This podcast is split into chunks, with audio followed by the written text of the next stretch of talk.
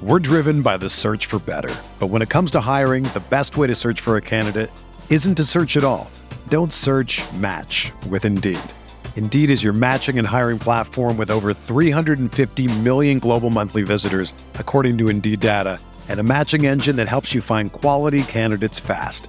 Ditch the busy work. Use Indeed for scheduling, screening, and messaging so you can connect with candidates faster. Leveraging over 140 million qualifications and preferences every day, Indeed's matching engine is constantly learning from your preferences, so the more you use Indeed, the better it gets. Join more than 3.5 million businesses worldwide that use Indeed to hire great talent fast. And listeners of this show will get a $75 sponsored job credit to get your jobs more visibility at Indeed.com slash BlueWire. Just go to Indeed.com slash BlueWire right now and support our show by saying that you heard about Indeed on this podcast. That's Indeed.com slash BlueWire.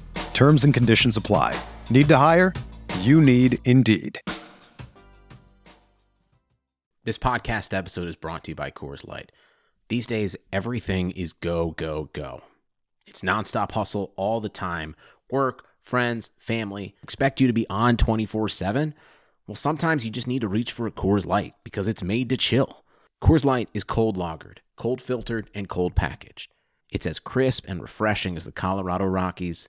It is literally made to chill. Coors Light is the one I choose when I need to unwind. So when you want to hit reset, reach for the beer that's made to chill. Get Coors Light in the new look delivered straight to your door with Drizly or Instacart. Celebrate responsibly. Coors Brewing Company, Golden, Colorado. You can't control what's outside your home, but you can control what comes in. Because Clorox disinfecting wipes kill 99.9% of viruses and bacteria, including COVID 19 virus, when used as directed on hard, non porous surfaces. So whether it's from dirty doorknobs, dirty shoes, or something else, outside germs won't stand a chance. When it counts, trust Clorox. Kill Pseudomonas, Salmonella, and influenza virus type A2. Kill SARS CoV 2 on hard, non porous surfaces. Use as directed. Crossing route, Gurley makes the catch 20. First down, he hurdles. Far side of the field, stays on his feet, inside the 10. Todd Gurley making his case for MVP. Wait, he throws back shoulder. Higbee reaches out and makes an incredible catch for a first down. Off his back foot, he throws to the end zone. Cooper Kupp leaping to make the catch. Out of bounds, he has it for six. He's got a knee-high snap, looking left. Now over the middle. He pump fakes. He rolls to his right with Connor Barwin pursuing. He knocks him down. The ball is thrown up in the air and batted away. Incomplete. The Rams defense clinches it. Goff will come on the field for victory formation. The Rams sideline across the field from us erupts in celebration. And so the playoffs are coming back to LA this January at the Coliseum. We not me versus the NFC. And for the first time since 2003, the Rams are NFC West champions. Welcome to Rams Talk Radio. This is managing editor Derek Ciapala with the man, the myth, the legend, Norm Hightower. And our guest from the San Jose Mercury News sports columnist, Dieter Kurtenbach from the Oakland Raiders camp here to give us our first Across the Enemy Lines podcast for the year. Before we get to him and start talking with him, if you want to ask it, head over to iTunes. Uh, if you use that wonderful five star review, it makes our day just peachy. I, I, just used the word peachy. I'm sorry, I did. SoundCloud, Stitcher, iHeartRadio, Google Play, all those places. Don't forget we're on iVeetradio.com. They air our shows Wednesdays, Saturdays, and Sundays at 10 a.m. Pacific. Okay. Dieter, welcome to the show. How are you? I'm doing well. Thanks for having me, guys. Uh, should be a pretty good game on Monday. Only, only made slightly more interesting by the news of the week. I saw you. I, I just saw your eyes look left right there as you said that. Is that sarcasm, or how are you feeling right now? that is my first language. English is second. So, um, yeah, obviously I, I'm impartial when it comes to the to the Raiders and 49ers, but there's a very clear sentiment happening here in the Bay Area, which is uh, Jon Gruden might get booed before his first game back.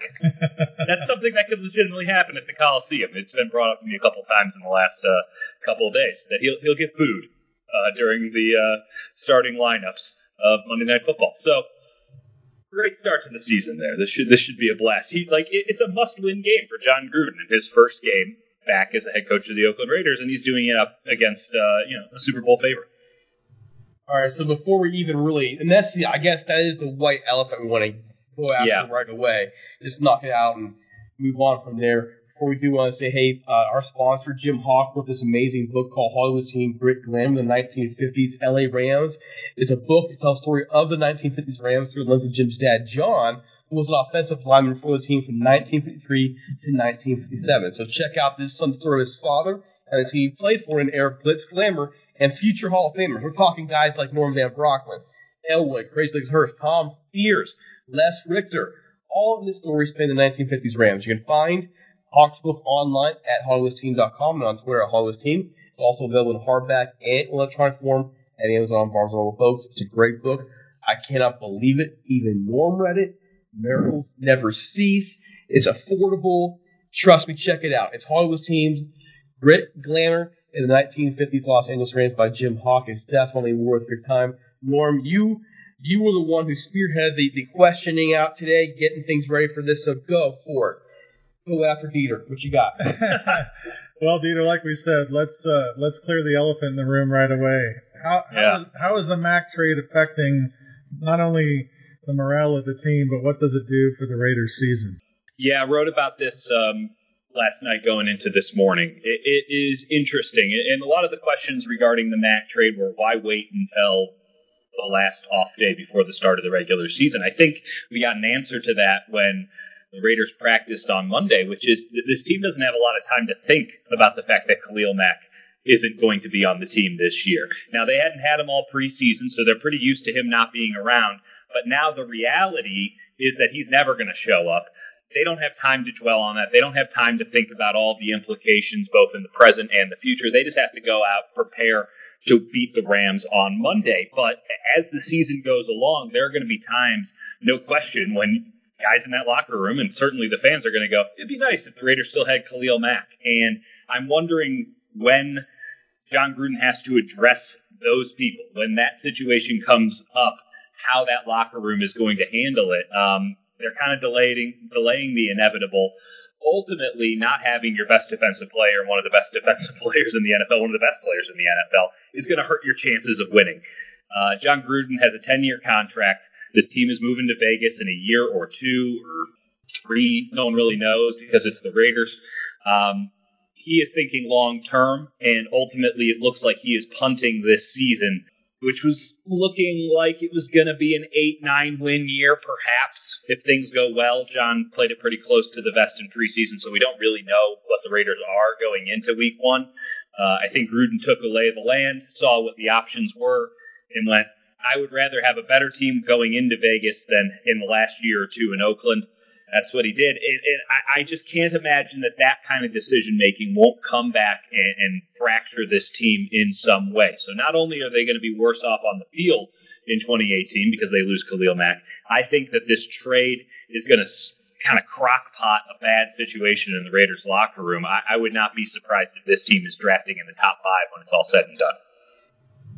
So, were there any actual negotiations between Mack and the Raiders at all before this trade? I mean, and I'm asking this Sort of, yeah. there was so much noise in the national media, and these days you don't know who's telling what that's true anymore. Yeah, I, I, disagree, I disagree with that. Um, the trade, I mean, I guess we'd have to go blow by blow to figure out, you know, Okay. s- sort of that. But in terms of the negotiation aspect, um, there was no clear cut two t- parties, you know, at the table discussing actual terms. Uh, the Raiders never even came close. They made an offer, um, I think, in February. Uh, the Mack's Camp wanted to see what Aaron Donald was going to get, wanted to see how the market would go. The Raiders, to my knowledge, never made a formal counteroffer after Aaron Donald signed, and because they traded him like 24 hours later. So there was very little conversation. There was obviously open dialogue, but in terms of nitty gritty, we're going to hash out a contract, we're going to get down to details. That stuff was not happening because as we now see, Jon Gruden wanted to see where the market went. He wanted to give Mack the opportunity to sort of see how this all played out.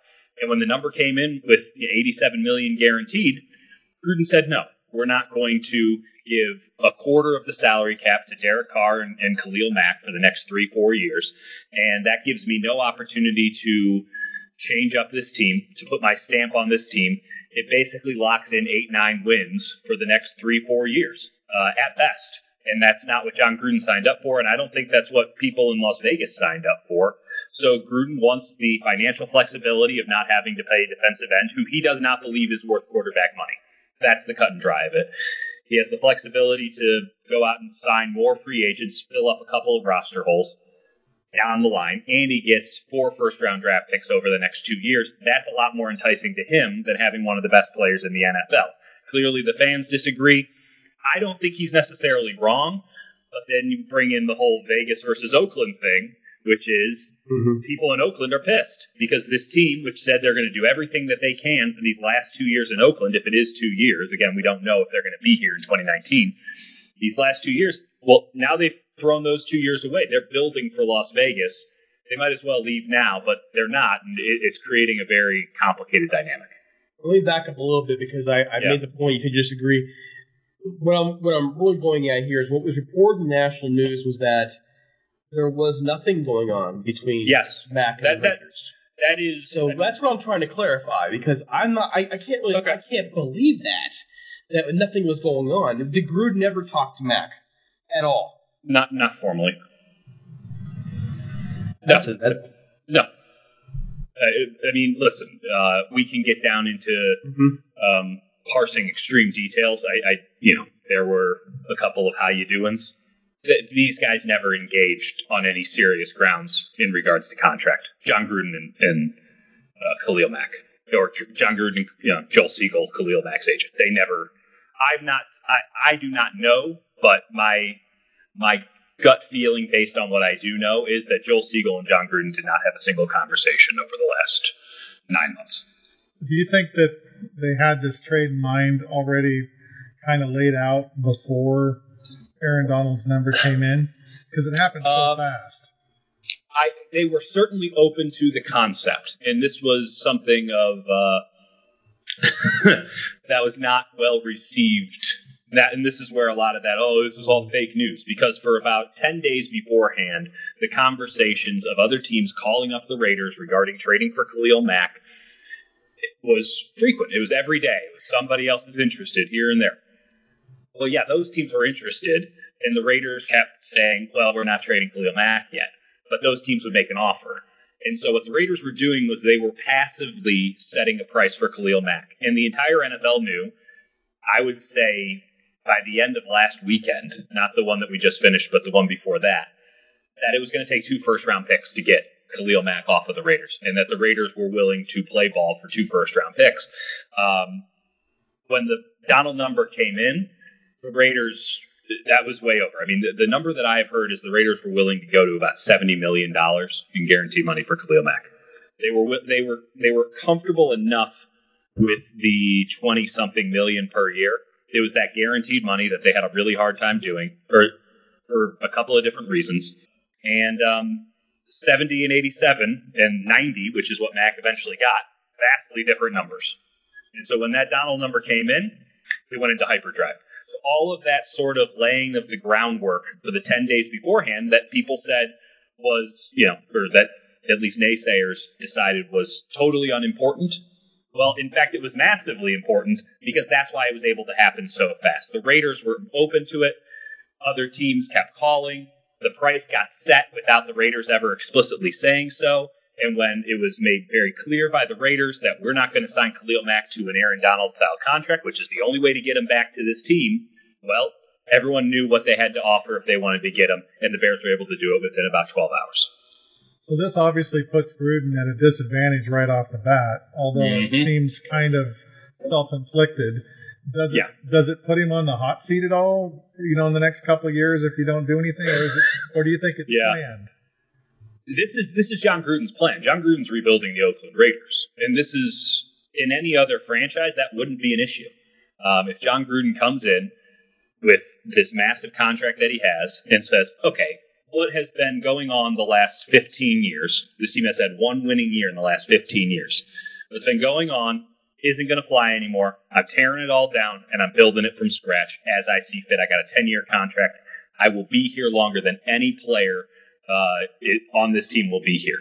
But then you have the Oakland versus Las Vegas thing, and you have all of the pandering and business decisions that the Raiders have had to make to play to the Oakland base. Marshawn Lynch is not on this Raiders team because he was the best running back available in free agency. Marshawn Lynch is on this Raiders team because he is the favorite son of Oakland, and he was able to keep people engaged with this team, prevent the mutiny from happening. Jon Gruden is on a 10 year, $100 million deal because he was the favorite son of the Oakland Raiders. He was the one that got away. But every move that Jon Gruden is making is for the Las Vegas Raiders. And so those chickens are going to come home to roost here. I don't, again, I don't necessarily think this is a bad move. There's a lot of justification in moving Khalil Mack if you are looking for 2020 and beyond. But the Oakland Raiders fans, they don't have a 2020 of this team. Yeah, so we're, we're familiar with how that works. You know, with, the whole, with the whole move thing.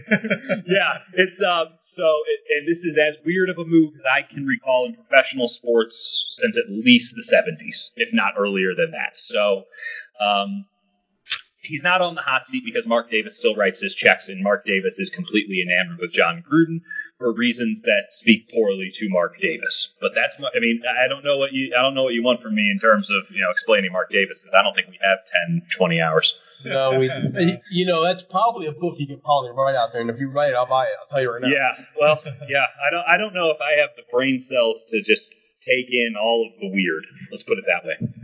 I mean, someone's got to write that book. When when, Oakland, when the Raiders are gone out of Oakland, someone's got to write that book. Right. Well, just one more thing about the trade, and I'll gladly move Yeah. on. We're filling you with No, I'm happy to talk. Um, one of the things that blew my mind with this trade, and, and it blew a lot of people's minds, is Yeah. the fact that the Raiders gave back a second round pick. oh yeah. Uh, what the bleep? Um, Jon Gruden has proven uh, since he took over that he doesn't really give a crap about second and third day picks. He gave up a third pick for Martavis Bryant, who he promptly cut at the end of training camp. So, um, or the preseason, he got the two first round picks. That's what mattered, and whatever they needed to do to make those two first round picks stay on the table, they did. So they gave up a second round pick. It doesn't make any damn sense. The Jimmy Johnson trade chart would tell you that's ridiculous. Um, but this is how the Raiders do business. It's fast and loose, and they don't take a lot of time to break things down analytically. It's all about the gut. And Jon Gruden's gut said, get two first round picks for Khalil Mack or don't trade him. And ultimately, he felt like Khalil Mack wasn't showing up for the entire season, I guess, um, because Gruden was never going to give him the money. Khalil Mack said, I'm going to hold out until I get the money. And Jon Gruden goes, Well, unless I get two first round picks, we're just going to be in this purgatory. He gets the two first round picks. He wanted it off his plate. If it took a second round pick to go the other way, does it make any damn sense? No. But again, the Oakland Raiders. Sure. Now that I just keep seeing that visual where um, I forget who it was that did a simulated uh, trade on Madden oh, yeah. 19. No, there's no way it would ever happen. Oh my gosh. Okay. Go, That go said, for it, Norm. I'm that done. said, that said, with that Madden thing, to be fair, that Madden thing doesn't take into account the fact that Khalil Mack wasn't going to play this year, or at least wasn't going to play for several weeks, and the fact that the Raiders had determined that he was not worth the value the market had set for him. Now, we can quibble about that second point all day long. That's where Jon Gruden stands, and all things considered, knowing that he was not going to keep Khalil Mack beyond a franchise tag or two, that Khalil Mack was probably not going to go to Vegas with him, and that he was going to get nothing back, certainly less down the line that he got right now. Two first round picks is pretty good, even if you do give up that second round pick in the process. It just reeks of amateurism, it reeks of cheapness. And Gruden did a terrible job in explaining his rationale because he kept pawning it off on the GM, who, by the way, had set aside the money to sign Khalil Mack and was ready to do it in January until Jon Gruden came in with a $100 million contract, which essentially handed him total control of the team, which he has now fully used since he's gotten there. Gotcha. Well, let's uh, let's move on to some X's and O's stuff here. All right. the the good stuff. yeah, the Rams last year had the number one offense in the league. Yeah. What do you think the Raiders are going to do, especially without Mack now, on defense to stop LA's offense? The Raiders did make one good move this offseason. There's a couple, but this is the best one. Paul Guenther, the defensive coordinator that they were able to get from Cincinnati, is one hell of a defensive coordinator, and he's done more with less perhaps better than anyone in the NFL over the last few years. Now, the Raiders don't have a Geno Atkins type, but they certainly have a lot of guys with similarities to what was going on in that Cincinnati defense. Like a lot of guys who have a couple of certain skill sets, maybe a bit over the hill, but they made those pieces fit together. Raiders are going to run um, more or less a man match quarter system. They're going to have two high safeties, um, and they're going to just rush four. And I guess they're going to have to blitz a little bit more now that Mack is not there. But they feel pretty comfortable with the defensive line that they have without Mack. They got this guy Arden Key from LSU, who was going to be a top 10 pick before he totally spiraled out of control in his last year at LSU. They like what they got in these rookies, PJ Hall and um, and Maurice Hurst out of Michigan. They were able to get some value in the draft along the defensive line. They still have Bruce Irvin to get. Obviously, Mack takes that to another level, but they're going to be competent on the defensive line. They will be able to get some sort of a pass rush. I think particularly in the middle, and Rams fans know damn well that if you got a good rush in the middle, you're going to have a good rush. Um, the corners have a chance to be pretty damn good. Um, I, I, think and Conley has a chance to be a star. So I, they're going to run the same basic stuff over and over again. It is up to uh, McVay and Goff to just execute the basics. And what is going to be available to them, I think, is passes right over the middle. They have to exploit Derrick Johnson's inability to move at middle linebacker and just pound over and over again. I think Kupp is probably going to have a big game, but I don't think he's going to have a pass that goes for more than eight or nine yards. But it's going to be really hard for the Raiders to get the Rams off the field on third down. And they're going to get to third down a lot, I think. It's going to be hard for them to get off the field on third down if they cannot show that they have a linebacking corps capable of staying on the field in non nickel situations and even in nickel situations. I like Paul Guenther a lot. I think that this defense is going to improve significantly, but I have too much respect for what the Rams are able to do schematically on offense to think that that's going to show up in week one, especially as all these parts are trying to fit together for the first time, even though it's a much more basic system and a much better system than the Raiders ran last year. So flipping it around, do you think Derek is going to have some nightmares thinking about that pass rush coming his way? Well, I, am interested to see what the pass rush on the outside of that defensive line is for the Rams. We know that they're going to be great on the inside. Um, the outside is going to be interesting. Um, we have no idea what Jon Gruden really wants to run. We have no concept of the wrinkles, um, the tendencies, the personnel schemes, all that. We, we just don't, we don't know, or personnel groupings, we don't know yet because Derek Carr got 13 snaps in the preseason, and all of them were hyper vanilla. So maybe Jon Gruden has spent the last nine years sitting in that strip mall in Tampa coming up with the world's greatest offense. That Kyle Shanahan and McVay and all of these West Coast guys that are pushing, you know, the envelope in that offense, it's going to blow those guys out of the water. He's come up with something genius. Or nothing has changed since Tampa, and it's going to be an embarrassment. I, I don't know. I honestly have no earthly idea. What the Raiders are going to do is they are going to run behind zone blocking. That is entirely new, and that is a big problem because this offensive line was built for power. They asked everybody to lose 30 pounds. They're starting a true rookie at left tackle. They're starting an out of shape Donald Penn at right tackle. They moved their Pro Bowl left tackle to right tackle in exchange for a rookie. So if he's not good enough to play his old position, why is he good enough to play right tackle? Because they're just going to line up somebody good against him. So the offensive line is in a weird spot. Um, they certainly have a lot of talent at receiver, but I don't know if Marshawn Lynch is going to be able to run against this line. Certainly against a team like the Rams, it's going to be difficult, even with questions at linebacker. And Derek Carr is going to have to, I guess, show that he can do timing and accuracy, two things that I would argue are on the very bottom of lists of skills that he has. So, other than that, though, I mean, it's pretty cut and dry. oh, that's funny. it's so. I mean, it's. I, I honestly have no earthly idea. You, it, I, I wish I, I wish I knew, uh, but I don't have, you know, Bill Belichick secret tapes about what the Raiders have been doing in practice beyond what they show us for the last have shown us for the last month. They're going to cross. They're going to do a lot of crossing routes, and they're going to zone block. That's what I got.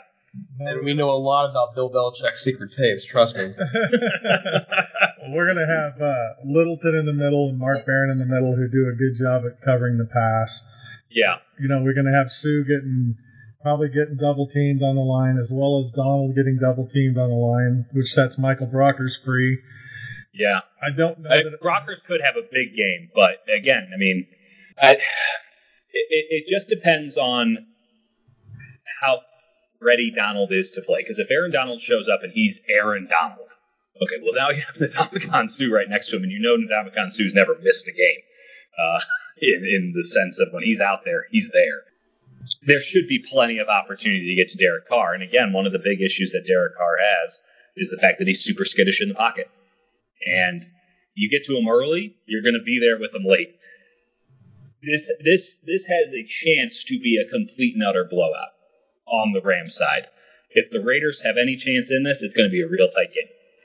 Yeah, I have a feeling that Derek and I could play outside linebacker with this defense and probably do all right. against the Raiders right now. Oh well, I mean, I just- you know that's what I was just thinking. Of. The key to the game has to be sit- you know on the outside of Samson Ebukam Yeah. and whoever plays opposite right now. And, and we've been getting some folks kind of wondering, doubting him a bit, and yeah, I don't think we saw much of him on defense in the preseason with his with the first teamers to really know what we're going to get.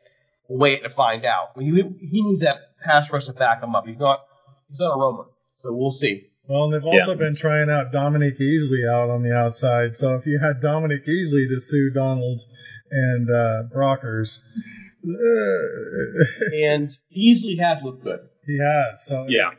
you know, and then and then of course you've got our corners out there covering your wide receivers. So Yeah, I mean that's and that's really the that's really the tricky part because that's where Carr's accuracy and timing is going to be so paramount. When you have those elite cover corners like the Rams have, you have to get it into tight windows and you got to get it there at the exact moment that the guy makes a break or that you you have to deliver the ball on time.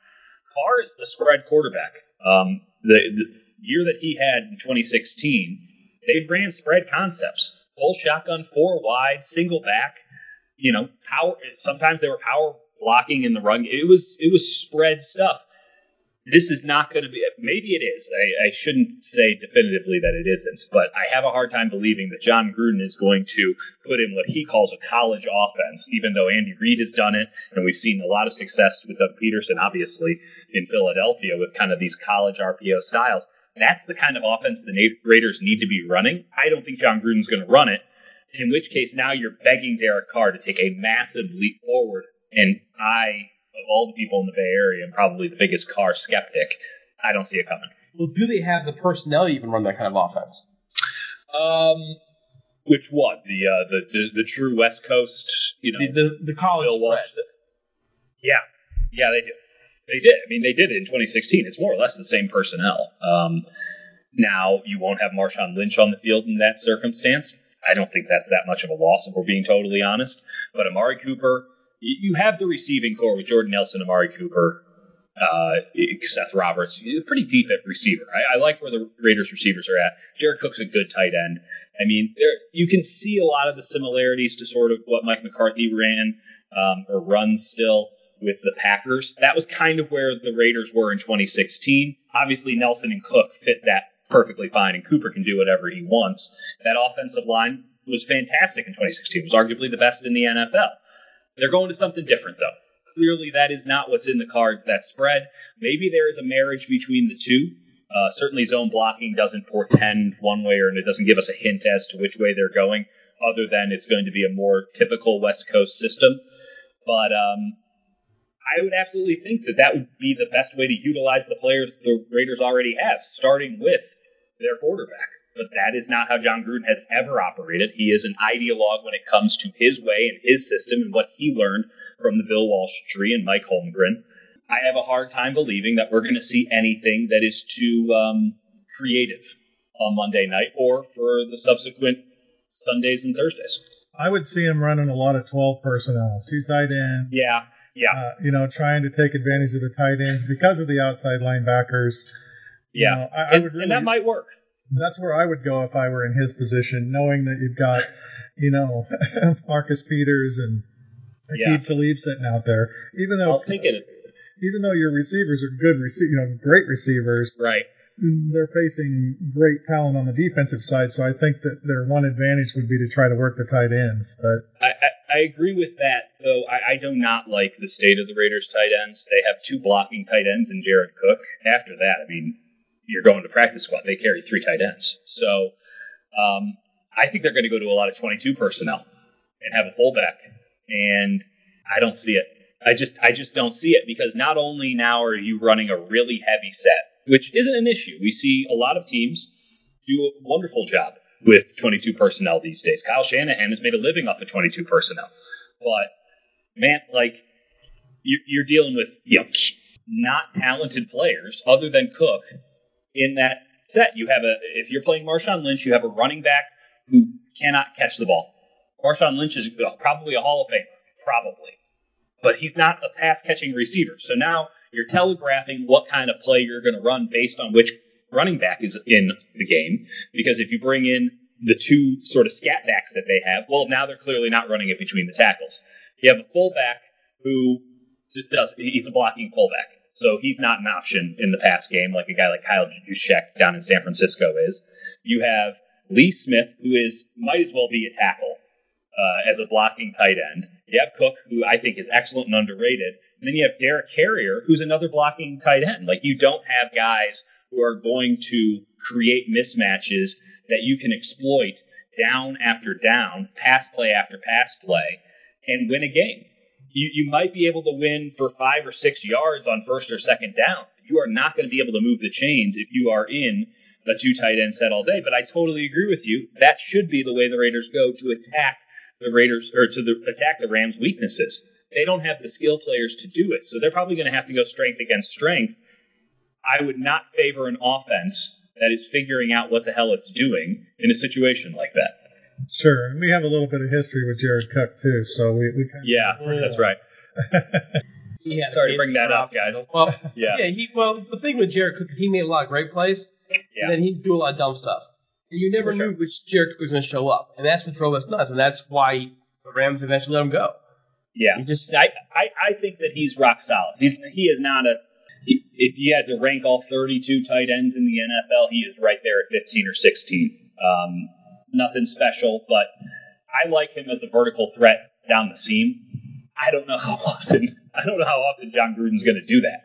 To be honest, I think that there might be you know a handful of nine routes run the entire game. Um, it is going to be a lot of idiosyncratic stuff with the with the passing game. I think the running game is probably going to be pretty damn vanilla, all things considered. I, I I am talking myself out of the Raiders even being competitive in this game. The more I speak. Jeez, okay, well, just ask you to pause for one second. We got to give a yeah. to sponsor real quick. But hey, the Gold Ram Barbershop, our original sponsor, Sal Martinez, out there at 13755 Golden West Street in Westminster, California. Sal opened up his shop as a shrine to the Rams the day they left for St. Louis, and he kept the light on ever since. It's still there. It's basically a Hall of Fame for the Rams as a barbershop. He's by appointment only. Give him a call at 714 894 Rams or 7267. Use the promo code RAMSTALK so he knows we sent you. Get a discount on an already affordable haircut. The Golden Barbershop is open Monday through Friday, 8 a.m. to 6 p.m. and Saturday, 7 a.m. to 4 p.m. One more time, give Sal a call at 714-894-7267. Folks, he even made Johnny look good. He made Johnny into Magic Johnny. He fixed my hair. It's grown out weird. I gotta go back to him. Give him a call, okay? He even made Norm look normal, that's virtually impossible. Okay. So we have a couple more questions for you, and you yeah. already touched on it what's just kind of to clarify, what is Oakland going to have to do to win to get the win here besides praying to the Almighty above? uh, they're going to have to be really sound on defense, um, especially third down. They're going to have to be somewhat bend but don't break. I would argue. Uh, I think that they have the scheme that if they if they have an A game, they can limit some of the things that the Rams want to do on offense, they're going to need Derek Carr to look like a new man. And that's the cut and dry of it. Because if Derek Carr is anything like the guy we saw last year, if he shows any of the negative tendencies that were even there in 2016 that might not have gotten called uh, called out by opposing defenses, there was a lot of interception luck that year. Uh, if Carr looks like a new quarterback, if he looks like he's rejuvenated, if he is the second coming of Steve Young, the Raiders have a chance. Um, there is a massive talent gap between these two teams. Gruden's got his work cut out for him for sure. We don't know though. We don't know a lot about these Raiders. There's a lot of reasons to be pessimistic. They might give plenty of reasons to be optimistic on Monday night. Week one is a weird week. We all know that. Uh, you don't want to put too much stock in it one way or another. Teams are, are coming in rusty. Teams are coming in with a lot of stuff they want to work out. They don't want to put too much on tape, but they also don't want to leave anything behind. Um, I'm fascinated. This is by far the most interesting game of week one. If just for the X's and O's, if just for the scheme aspects of things, not to mention on this side, you know, all of the drama that's happening around the team, not to mention the, you know, the Rams as a team coming in, kind of put all their chips to the middle this year and said, let's do this thing, let's go out and win a Super Bowl.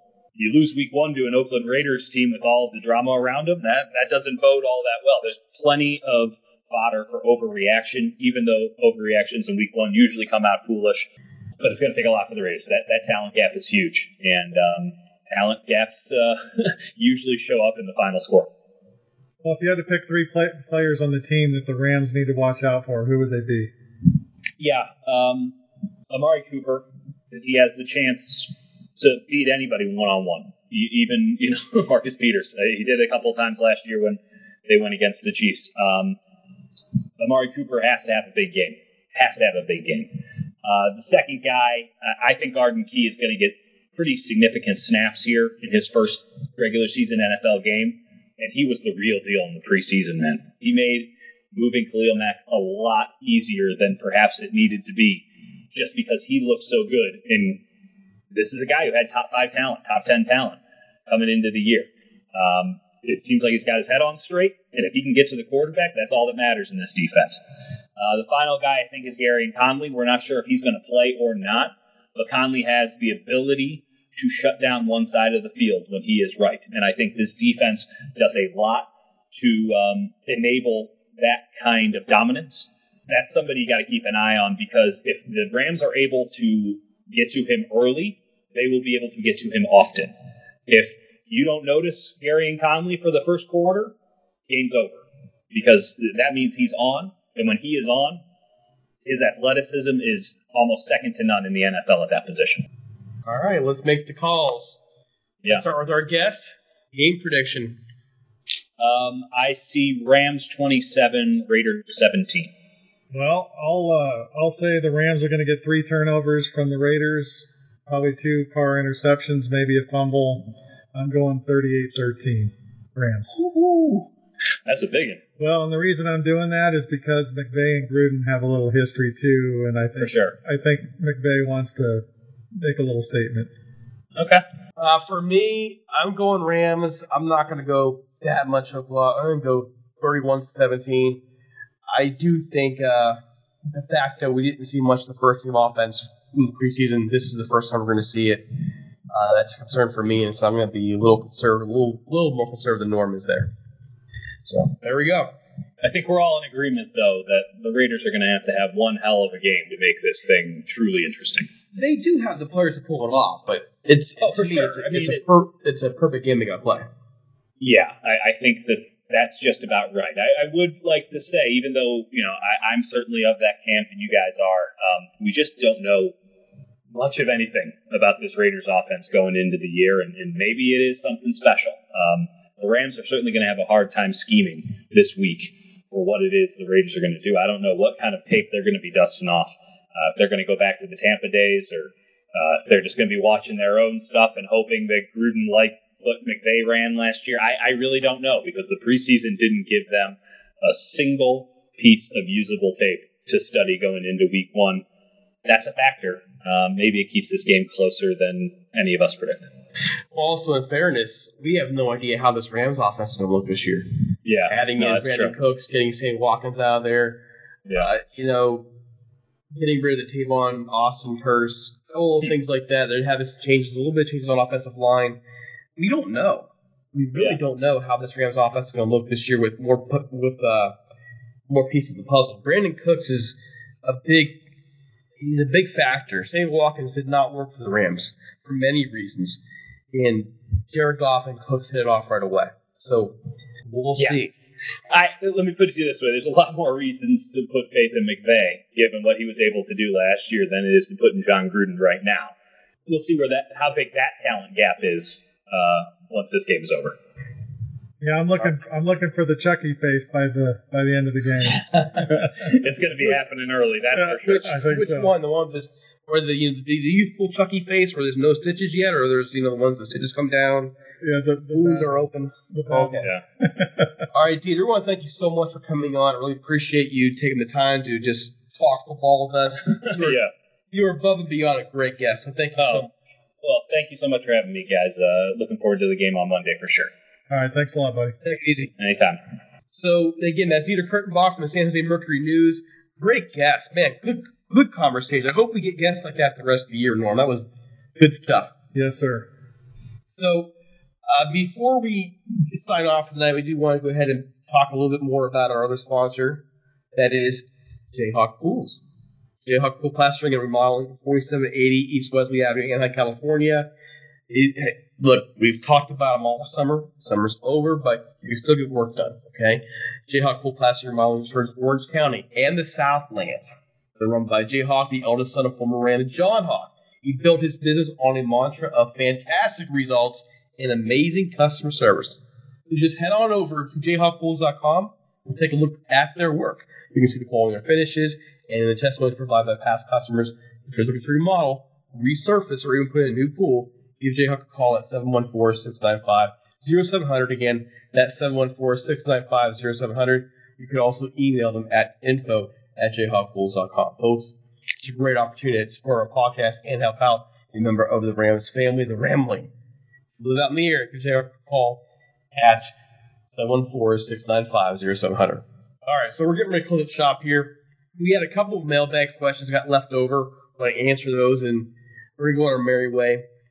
Norm, on the mailbag, you ready? You bet. Okay. This came from George Met, GMet77. He said our, our tight ends look very ordinary. Speedy Mundt maybe breaks in to get some playing time? What do you think?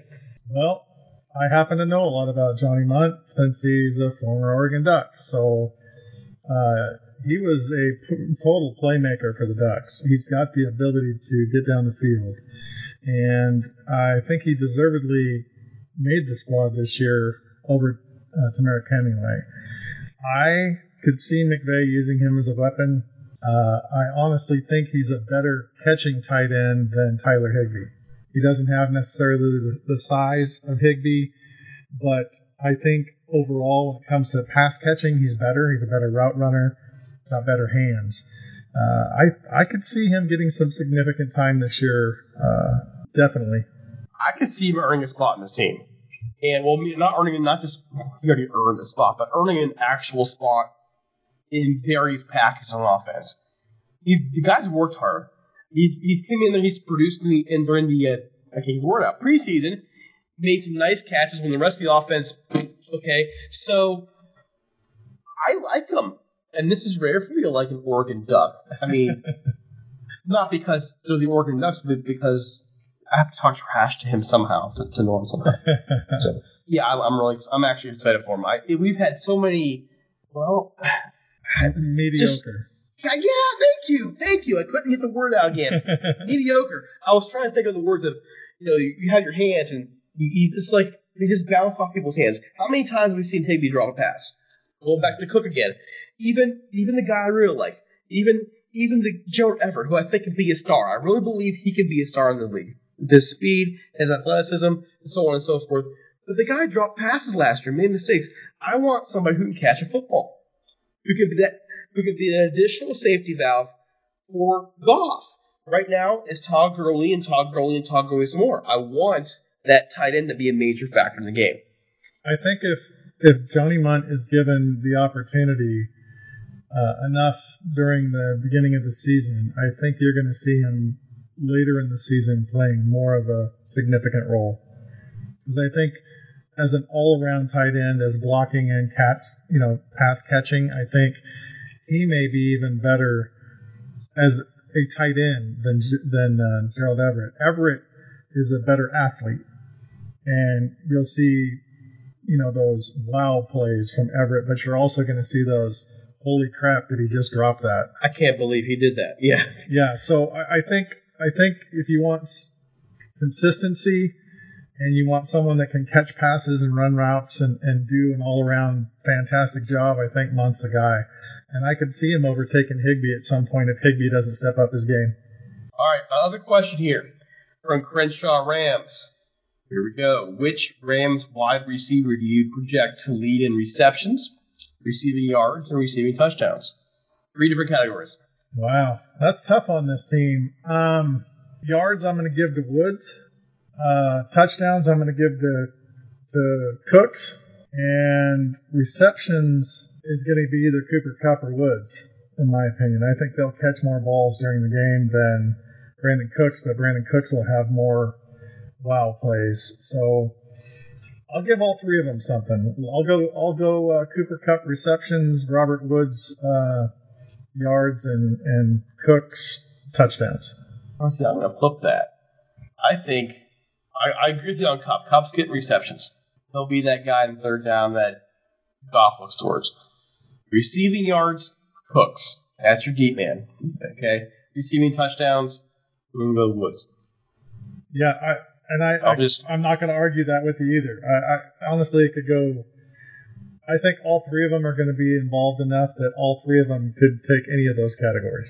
I, and I really believe that we're going to have, and I guess you could call me a homer, but I think there's a really, really good chance that there's three 1,000 yard receivers this year, which says a lot because we've had like one 1,000 yard receiver. Oh, sorry, two, because Woods was Woods got 1,000 last year, didn't he? I think so. So Woods and Britt in the last couple of years, and that was it. So it's it's really weird for me to say that, but I really You think with the tight ends and Gurley in there, you're looking at 4,500 yards? I think so. I think so. It's gonna. I, I think if they want to be Super Bowl champs, that's what it's going to take. they're going to have to get the ball around more, and they're going to have to get it out more consistently than last year. The big mistake to me, the big problem with the offense last year, despite the fact it was number one in league in scoring, was there were some days when the defense had to carry the offense. Like, when that, you know, Jared Goff gets 115 yards, 140 yards, 180 yards. If you want to win the Super Bowl, you got to get, you can't do that. You have to have, be more consistent so on and so forth. Not, and I'm not blaming anybody. You, we've said this over and over again. I really consider last year as Goff's rookie year, and I think this being the second year in, in the offense, I think you have the right receivers now. and think you have everything in play, and, and barring an injury, knock, knock, knock. I like the possibility of 4,500 yards passing. Yeah, and you're going to have games where Goff maybe only has 150 yards, but hopefully when he's you know has those games, it's because Todd Gurley has 180 yards rushing and three touchdowns. You know, then then you don't want him throwing the ball as much, you know, in that kind of situation. So you're going to have a few of those games, but you know, I, I think that uh, you know, fantasy prediction, I think Jared Goff's going to have a lot more yards and touchdowns than a lot of other quarterbacks in the league. I know a lot of people are sleeping on him and saying he's not there yet, but I have that feeling that it's going to be a lot better than most people predict. Well, worst comes to worst. Let's just say he isn't on his own one of those top 10 quarterbacks. And a lot of people have him ranked around between 50 and 20 in the league right now. Okay? That's fine. You can believe that. But in this system, is it? Worst comes to worst, Goff's a system quarterback. And he's in the system that produces. And I'm, I'm not trashing Goff when I'm saying that. I'm just saying worst comes to worst, he's a system quarterback. And you know what? We've been arguing for 15 years is Tom Brady a system quarterback. Do I believe that? No. But people make the argument for years. System quarterbacks make things happen. And I'm okay with that. Just protect them. Protect Goff. I don't care what you call him as long as we get to the Super Bowl. I mean, really, that's what it boils down to to me. I don't care if he throws 150 yards every game as long as we get to the Super Bowl. But in order to get to the Super Bowl, I think he's going to have to have some three and 400 yard games. Pretty much. I think so too. Okay, folks, we're getting ready to close up shop. A little bit of sh- a little bit of a trivia here going on. If you have not entered our trivia question for the week, the question is, what did the Rams receive from the Eagles in their 1958 trade for Norm Van Brocklin? Email us at ramstalk1945 at gmail.com to be entered to win a copy of Hollywood's team. Great book. Again, read it. Also, if you have any feedback for us, any kind of things you want to communicate to us at all, any questions or anything you want to ask us, heck, if you want to write with us, or maybe even be on the podcast, we're always willing to talk to you. Email us, again, ramstalk1945 at gmail.com. Don't forget to follow us on Twitter. You, you, Norm just opened his mouth like he wanted to say something, so go, Norm, go. Well, I just wanted to make sure that we put out there that we're also still looking for sponsors for the 2018 season. You know, this is a great way to advertise for for a small amount of money to get the word out on your business. Um, you know, our numbers we keep saying they're growing crazy fast. They've already grown, but they're still continuing to grow. And the more they grow, the more expensive the ads get. So getting in early can save you money. So make sure you reach out to us at 19 at ramstalk1945 at gmail.com or leave us a voicemail at 657-666-5453. We will definitely get a media kit ready for you and get it out to you. And we're happy to talk to you about it on the phone as well. So you know, don't don't underestimate the power of our podcast because there's we're getting a lot of listeners and we cover a lot of area. So we're doing very well, and I'm pretty proud of that. And we've said before, this time last year, we were getting single digits in listeners sometimes, and uh, that's not the case. The math right now, I, I just looked today. The math right now, I think, is 60 times where we were a year ago. So it's pretty pretty freaking. And, and, it keeps getting better and better. And we've added two more podcasts, and we're still hitting our numbers with not only ours but theirs too. So you know, it's it's really growing. I'm I'm really proud of what's going on, and and it all it all doesn't happen without you know everybody that's listening. So thank you very much for for checking us out.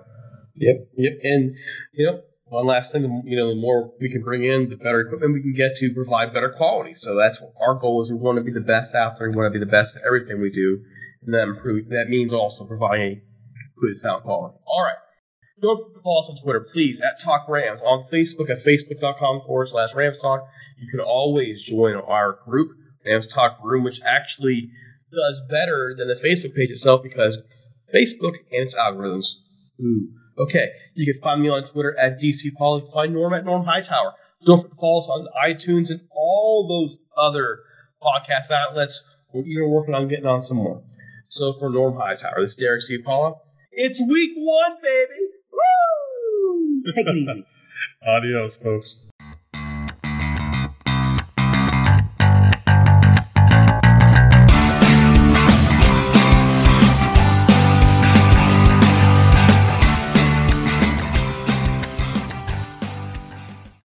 Can't control what's outside your home, but you can control what comes in. Because Clorox disinfecting wipes kill 99.9% of viruses and bacteria, including COVID 19 virus, when used as directed on hard, non porous surfaces. So whether it's from dirty doorknobs, dirty shoes, or something else, outside germs won't stand a chance. When it counts, trust Clorox. Kill Pseudomonas, Salmonella, and influenza virus type A2. Kill SARS CoV 2 on hard, non porous surfaces. Use as directed.